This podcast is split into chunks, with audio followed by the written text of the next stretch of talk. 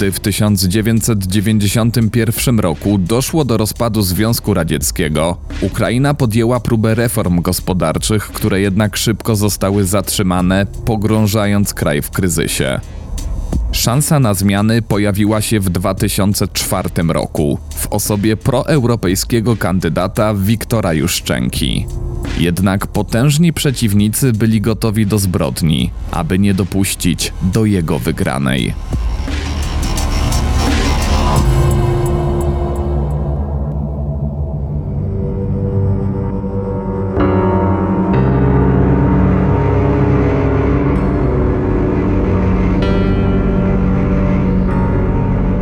Opowiem Ci historię. Kamil Barnowski. Zapraszam.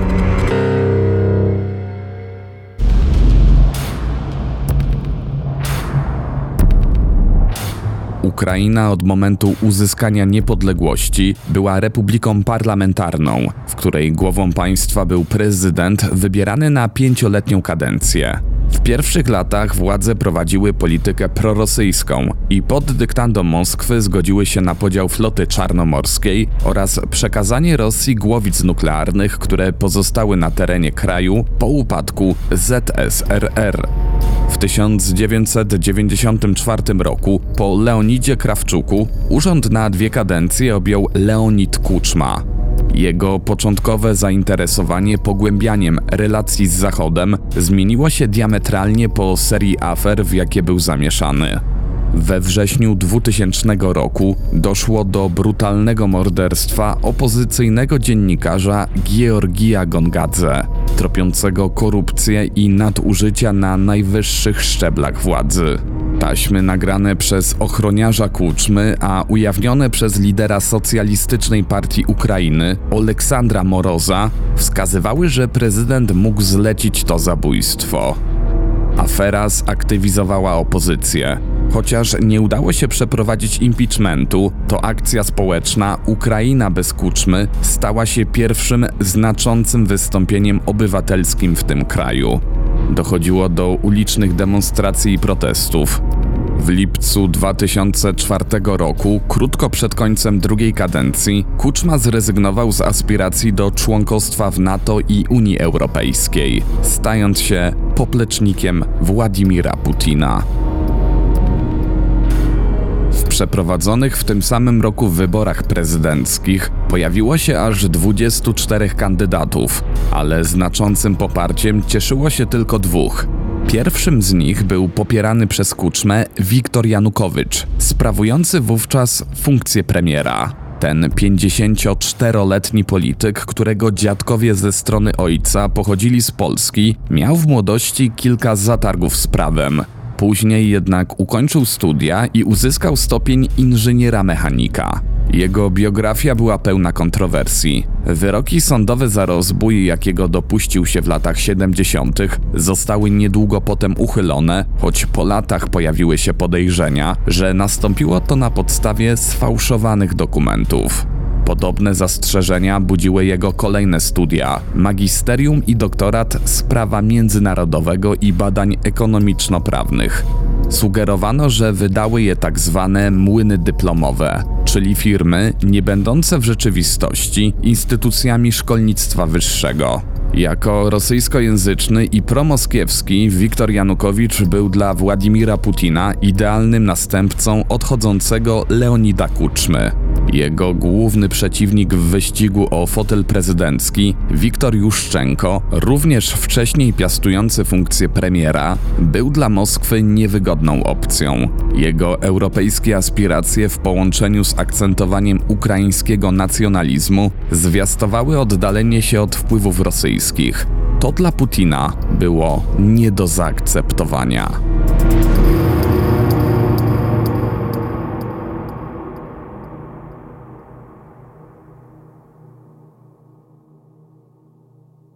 5 września 2004 roku Mykoła Korpan, uznany chirurg pracujący w renomowanej klinice w Wiedniu, otrzymał informację, żeby przygotować łóżko dla ważnego pacjenta. Miał on przylecieć prosto z Kijowa. Tym człowiekiem okazał się Wiktor Juszczenko. przybyły nie wyglądał i nie czuł się najlepiej. Dolegał mu intensywny ból w plecach. Badania laboratoryjne wykazały w organizmie obecność substancji toksycznych. Zdiagnozowano też zapalenie błon śluzowych przewodu pokarmowego, problem z wątrobą, jelitem grubym, układem nerwowym i skórą. Natychmiast podjęto detoksykację, lecz dziwna choroba juszczenki wydawała się odporna na leczenie. Za próbą otrucia niewygodnego polityka stało wiele osób. Jednak pierwszoplanowe role w tym dramacie należały do czterech mężczyzn: kandydata na prezydenta Wiktora Juszczenki, jego zaufanego człowieka Jewchena Czerwonenki, szefa ukraińskich służb specjalnych SBU Wołodymyra Saciuka oraz najbardziej podejrzanej w całej sprawie osoby gruzińskiego przedsiębiorcy Dawida Żwanii. Juszczenko był na celowniku przeciwników politycznych od dłuższego czasu. W październiku 2003 roku uzbrojeni w pałki i łomy napastnicy uniemożliwili mu wjazd do Doniecka. Tam miał odbyć się kongres koalicji Blok Nasza Ukraina, której był liderem. Od tamtego momentu polityk uznał, że potrzebuje lepszej ochrony. Na początku 2004 roku zdecydował się zatrudnić opozycjonistę i przedsiębiorcę Jewchena Czerwonenkę, który pomimo braku doświadczenia jako ochroniarz szybko zorganizował grupę kilkudziesięciu wysoko wykwalifikowanych ludzi. W trakcie wakacji na Krymie w lecie 2004 roku Czerwonenko pilnował Juszczenkę na każdym kroku, próbując nawet podawanych mu dań. Szybko namierzył policyjnych szpicli obserwujących i nagrywających polityka. Na Krymie nie zdarzyło się nic nieprzewidzianego i 19 sierpnia kandydat na prezydenta wrócił z urlopu. Dziewięć dni później, 28 sierpnia, pierwszy zastępca szefa ukraińskich służb specjalnych, Wołodymir Saciuk, spotkał się w Moskwie z rosyjskimi znajomymi, a po powrocie rozpoczął starania o spotkanie z Juszczenką. Spotkanie doszło do skutku dzięki pomocy Gruzina Dawida Żwanii, zaangażowanego w poparcie dla Juszczenki i finansowanie jego partii Nasza Ukraina. Pod koniec sierpnia Saciuk zaprosił Juszczenkę razem z Dawidem Żwaniją na obiad do swojej daczy. Toczona w miłej atmosferze rozmowa o kwestiach bezpieczeństwa pozwoliła też na dokładniejsze przyjrzenie się zachowaniom Juszczenki oraz sposobom funkcjonowania jego ochrony przez ludzi, którzy już niedługo mieli podjąć próbę jego zabicia. Osoby stojące za przygotowaniem zamachu, zarówno w Moskwie, jak i w Kijowie, zgromadziły też szczegółowe dane na temat okolicy, wraz z drogami, trasami ucieczki, planami daczy oraz zdjęciami celu. W laboratorium przygotowano odpowiednią truciznę, a przeszkolony zespół miał za zadanie usunąć wszelkie ślady, na jakie w przyszłości mogliby trafić śledczy. Wszystko miało wyglądać na naturalny zgon. Jedynym problemem pozostawał Czerwonenko, wciąż nie ustępujący już szczęki na krok. To wymagało osobnych działań. 5 września w Czernichowie na wiecu wyborczym kandydat na prezydenta wygłosił przyjęte bardzo entuzjastycznie przemówienie. Po spotkaniu z wyborcami udał się na przyjęcie do miejscowego przedsiębiorcy Ołecha Hołowina, które zakończyło się pod wieczór.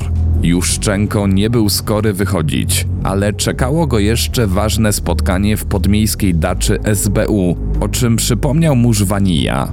Polityk pojechał Audi razem z jednym z ochroniarzy z Zarządu Ochrony Państwowej. Za nim w swoim aucie jechał Czerwonenko. Na końcu tego konwoju znajdował się Żwanija w samochodzie prowadzonym przez swojego znajomego gruzińskiego biznesmena. Kiedy konwój zatrzymał się na moment, Czerwonenko otrzymał rozkaz zwolnienia reszty ochrony. Odwołał swoich ludzi, a sam kontynuował jazdę w konwoju, dopóki na moście prowadzącym do celu nie został poinformowany przez przydzielonego już szczęce ochroniarza, że nie jest dalej potrzebny. Szef ochrony nie był zadowolony, ale spełnił polecenie. Plan zamachowców sprawdzał się znakomicie. W daczy na polityka czekał już Ichor Smeszko, szef SBU, czyli ukraińskiego odpowiednika KGB. Poinformował on Juszczenkę, że spotkanie ma najwyższy stopień tajności. Oprócz polityka i szefa SBU, był na nim także obecny Saciuk oraz Żwanija. Najprawdopodobniej Saciuk, będący zastępcą Smeszki, nic nie wiedział o planowanym otruciu i miał jedynie wybadać dla Moskwy plany Juszczenki na wypadek, gdyby ten został prezydentem. Tylko ta czwórka brała udział w kolacji. Jednak za jej przygotowanie odpowiadał kucharz, a dania serwowało dwóch kelnerów. Ochroniarze w tym czasie czekali w pobliskim domku letniskowym. Po sutym posiłku podano jeszcze alkohol, owoce i kawę. Około drugiej w nocy Wiktor Juszczenko opuścił daczę, robiąc jeszcze pożegnalne zdjęcie z szefami SBU.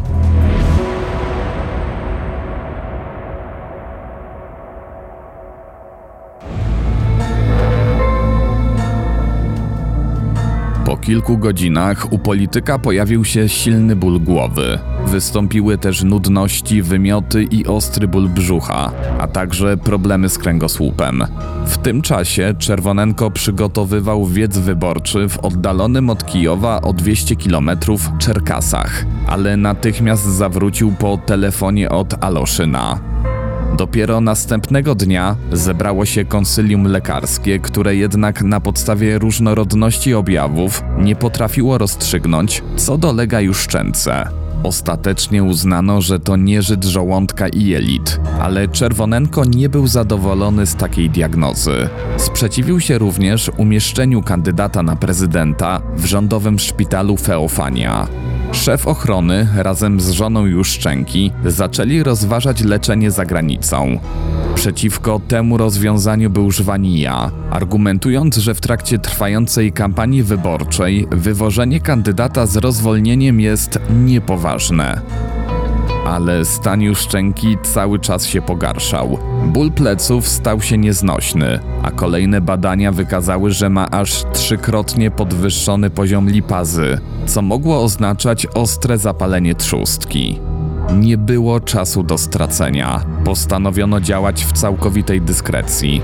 Ukraiński potentat medialny Władim Rabinowicz zgodził się udostępnić swój prywatny odrzutowiec. Najpierw odezwali się do renomowanej kliniki w Szwajcarii, gdzie jednak kazano im czekać dobę na odpowiedź. W szpitalu w Izraelu stan oczekiwania wynosił trzy dni. Tretiakow, główny doradca Juszczenki, znał kompetentną osobę, która mogła im pomóc od ręki. Po telefonie wspomniany już Mykoła Korpan zgodził się na przyjęcie ważnego pacjenta i przygotował mu miejsce w wiedeńskiej klinice, w której był zatrudniony. Czerwonenko zadbał o utrzymanie w ścisłej tajemnicy tego wyjazdu i początkowo nie zdradził, kim jest ważny pacjent. Oprócz polityka, na pokładzie samolotu znalazła się jego żona Katerina, ich ośmiomiesięczny syn Taras, doradca Tretiakow oraz zapewniający ochronę Aloszyn i Czerwonenko. O północy samolot wylądował na lotnisku w Wiedniu, a Juszczenko został natychmiast przewieziony do szpitala. W sobotę 11 września stan pacjenta się pogorszył, a lekarze zauważyli zaburzenia aż pięciu organów.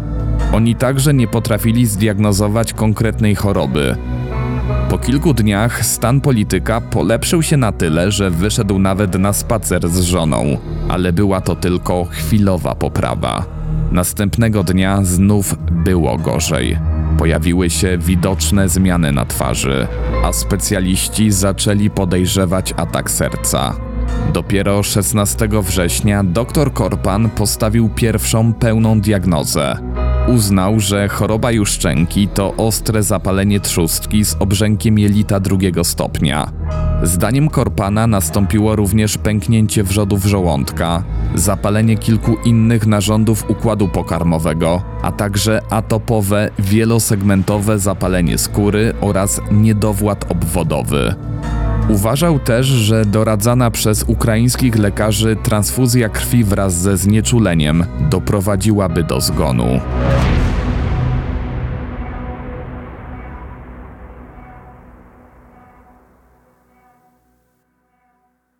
Juszczenko wciąż słaby, ale już w stanie niezagrażającym życiu wrócił do Kijowa, choć przez moment rozważał rezygnację z kandydowania.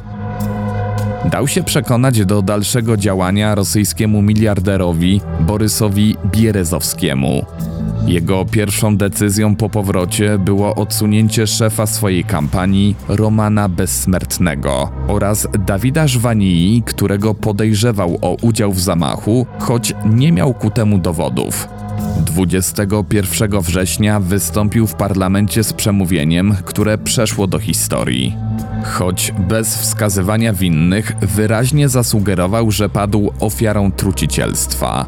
Ukraińska kuchnia polityczna, jak zgrabnie określił tę próbę morderstwa, stała się synonimem skrytobójstwa na ukraińskiej scenie politycznej. Jak powiedział Juszczenko, Życie zawdzięczam niewłaściwej dawce trucizny zaaplikowanej w nieodpowiednim czasie, a także czuwającym nade mną aniołom. Dzięki nim wróciłem do tego świata. Ale to nie koniec jego zmagań ze zdrowiem. 25 września dr Korpan zawitał w Kijowie i pobrał od polityka próbkę krwi. Wyniki były bardzo złe Juszczenko musiał natychmiast wrócić do szpitala. Jego życie ponownie zawisło na włosku. Ani lekarze, ani toksykolodzy nadal nie mogli znaleźć przyczyny jego choroby. 5 października stan Juszczenki znów zaczął się pogarszać, a apogeum tego załamania zdrowia nastąpiło 7 dni później. Ból pleców był tak duży, że pacjentowi podano dożylnie opiaty. Jednak nawet kolejne zastrzyki z większą dawką dawały mizerne rezultaty. Polityka przeniesiono do sali reanimacyjnej. Szanse na przeżycie wydawały się niewielkie.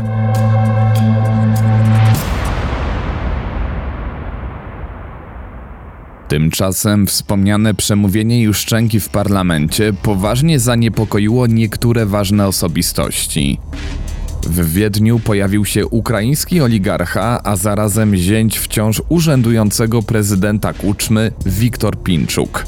Spotkał się z lekarzami z kliniki ale stan zdrowia Juszczenki najmniej go interesował. Chciał uzyskać od lekarzy jakieś informacje, które mógłby wykorzystać w prasowym dementi odnośnie pogłosek na temat otrucia. Pomogła mu w tym działająca także w Wiedniu francuska agencja PR-owa Euro RSCG, która już wcześniej współpracowała z Pinczukiem. 28 września ich notatkę prasową stwierdzającą, że są dowody, iż w przypadku Juszczenki nie doszło do otrucia, co ponoć potwierdzali lekarze z kliniki, opublikował Reuters. Po kilku dniach zdementowano przekazaną informację jako fałszywą. Mimo tego wyraźnie było widać, że komuś bardzo zależy na ukryciu prawdy. Wciągnięci w całą aferę medycy byli zupełnie nieświadomi manipulacji. Po ujawnieniu kłamstwa francuska agencja PR-owa próbowała zasłaniać się współpracą z wiedeńską kliniką. Zaprzeczali jednak znajomości z oligarchą Pinczukiem, który pojawił się w Wiedniu. Mimo, że placówka faktycznie zatrudniła tę firmę w kwestiach PR-owych, to zerwała z nią wszelką współpracę po ujawnieniu rewelacji. 29 września główny szef Euro RSCG zwołał kolejną konferencję prasową, na której pojawił się Lothar Wicke, dyrektor medyczny i zarządzający wiedeńską kliniką. Zanegował on twierdzenia Juszczenki o otruciu, stając się podporą propagandy Euro RSCG. Chociaż klinika zażądała od niego, aby wycofał swoją opinię oraz potwierdził to pisemnie, to jeszcze przez długi czas nieformalnie podtrzymywał swoje stanowisko. W całym tym zamieszaniu Wike stwierdził, że otrzymał ostrzeżenie, iż jego życiu zagraża niebezpieczeństwo. Warto również dodać, że dokonano rewizji mieszkania doktora Korpana w związku z poszukiwaniem dokumentacji medycznej Juszczenki. Podczas trzeciego pobytu w klinice Juszczenko musiał przejść skomplikowaną operację. Jednocześnie w rozmowie z Czerwonenką drugi z lekarzy prowadzących pacjenta, dr Zimpfer, zaznaczył, że przyczyną choroby może być jakiś rodzaj broni chemicznej. Poprosił też szefa ochrony, aby skontaktował się ze swoimi wpływowymi przyjaciółmi i nawiązał kontakt z tajnymi laboratoriami zajmującymi się produkcją tego rodzaju substancji. Czerwonenko natychmiast obdzwonił odpowiednie osoby z USA, Izraela, Szwajcarii i Wielkiej Brytanii. 10 października Juszczenko opuścił szpital, nadal pozostając pod kontrolą lekarzy, którzy towarzyszyli mu w drodze na Ukrainę. Środki znieczulające pozwalały mu nawet na wygłaszanie krótkich, 25-minutowych przemówień i dalsze prowadzenie kampanii wyborczej. Przez większość czasu pozostawał jednak w łóżku. Wyraźnie rzucały się w oczy zmiany na twarzy, które określano jako występujący po zatruciu trądzik chlorkowy. Konieczna była również kolejna operacja. Po przeprowadzeniu 14 października biopsji i pobraniu próbki skóry potwierdziło się, że najprawdopodobniej pacjent został poddany działaniu silnie toksycznych dioksyn.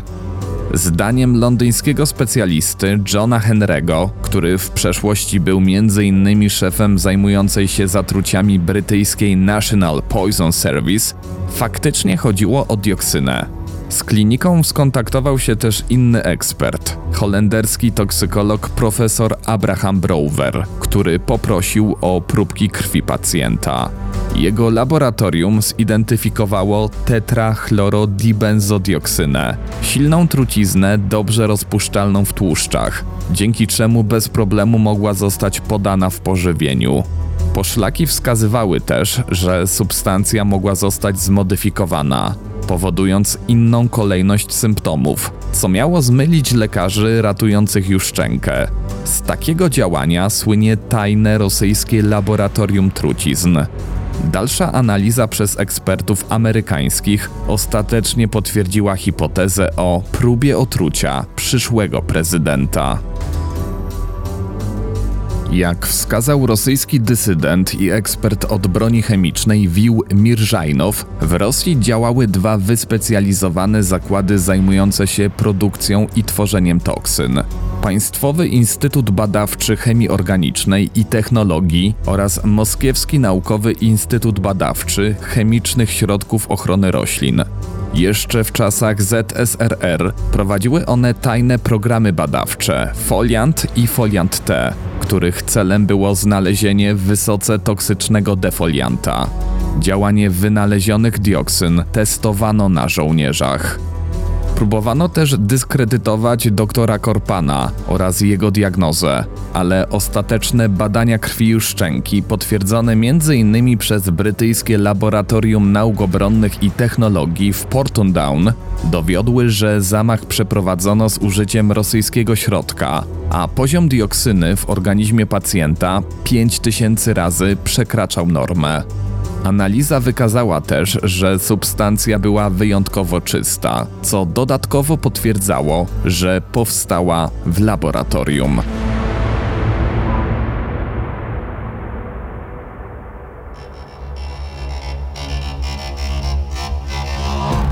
Kto był odpowiedzialny za zamach? Trudno to jednoznacznie stwierdzić. Juszczenko wskazywał m.in. Żwaniję, Truciznę mógł też podać osobisty ochroniarz Saciuka, którego dacza była miejscem feralnego przyjęcia. Sam Saciuk wyjechał z Ukrainy w 2005 roku w związku ze służbowymi nadużyciami, a po kilku latach otrzymał rosyjskie obywatelstwo. Służby rosyjskie jeszcze w 2004 roku próbowały skłócić opozycję, sugerując przez podstawionego człowieka, że za próbą zamachu stoi Julia Tymoszenko. Przed drugą turą wyborów, w której startował Wiktor Janukowycz i Wiktor Juszczenko, zdecydowano się na przeprowadzenie planu B. wysadzenia w powietrze siedziby Komitetu Wyborczego Juszczenki.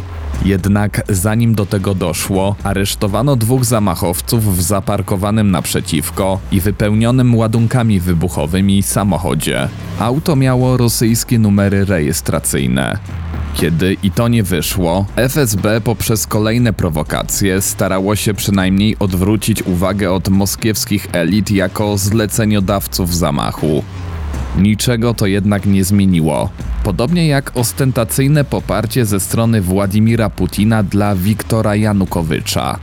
Drugą turę wyborów, w której wygrał kandydat Moskwy, musiano powtórzyć pod wpływem protestów społecznych, znanych jako pomarańczowa rewolucja.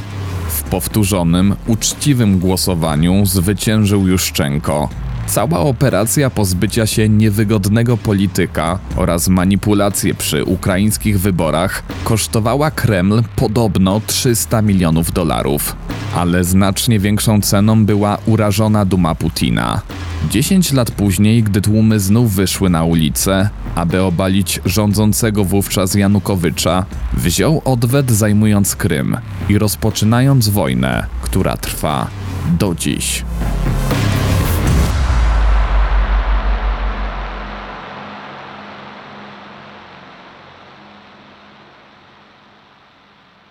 Jeśli spodobał Ci się ten odcinek, proszę oceń podcast Opowiem Ci historię w serwisie Spotify. Dzięki temu poruszane tutaj historie będą mogły dotrzeć do większego grona odbiorców. Z góry dziękuję.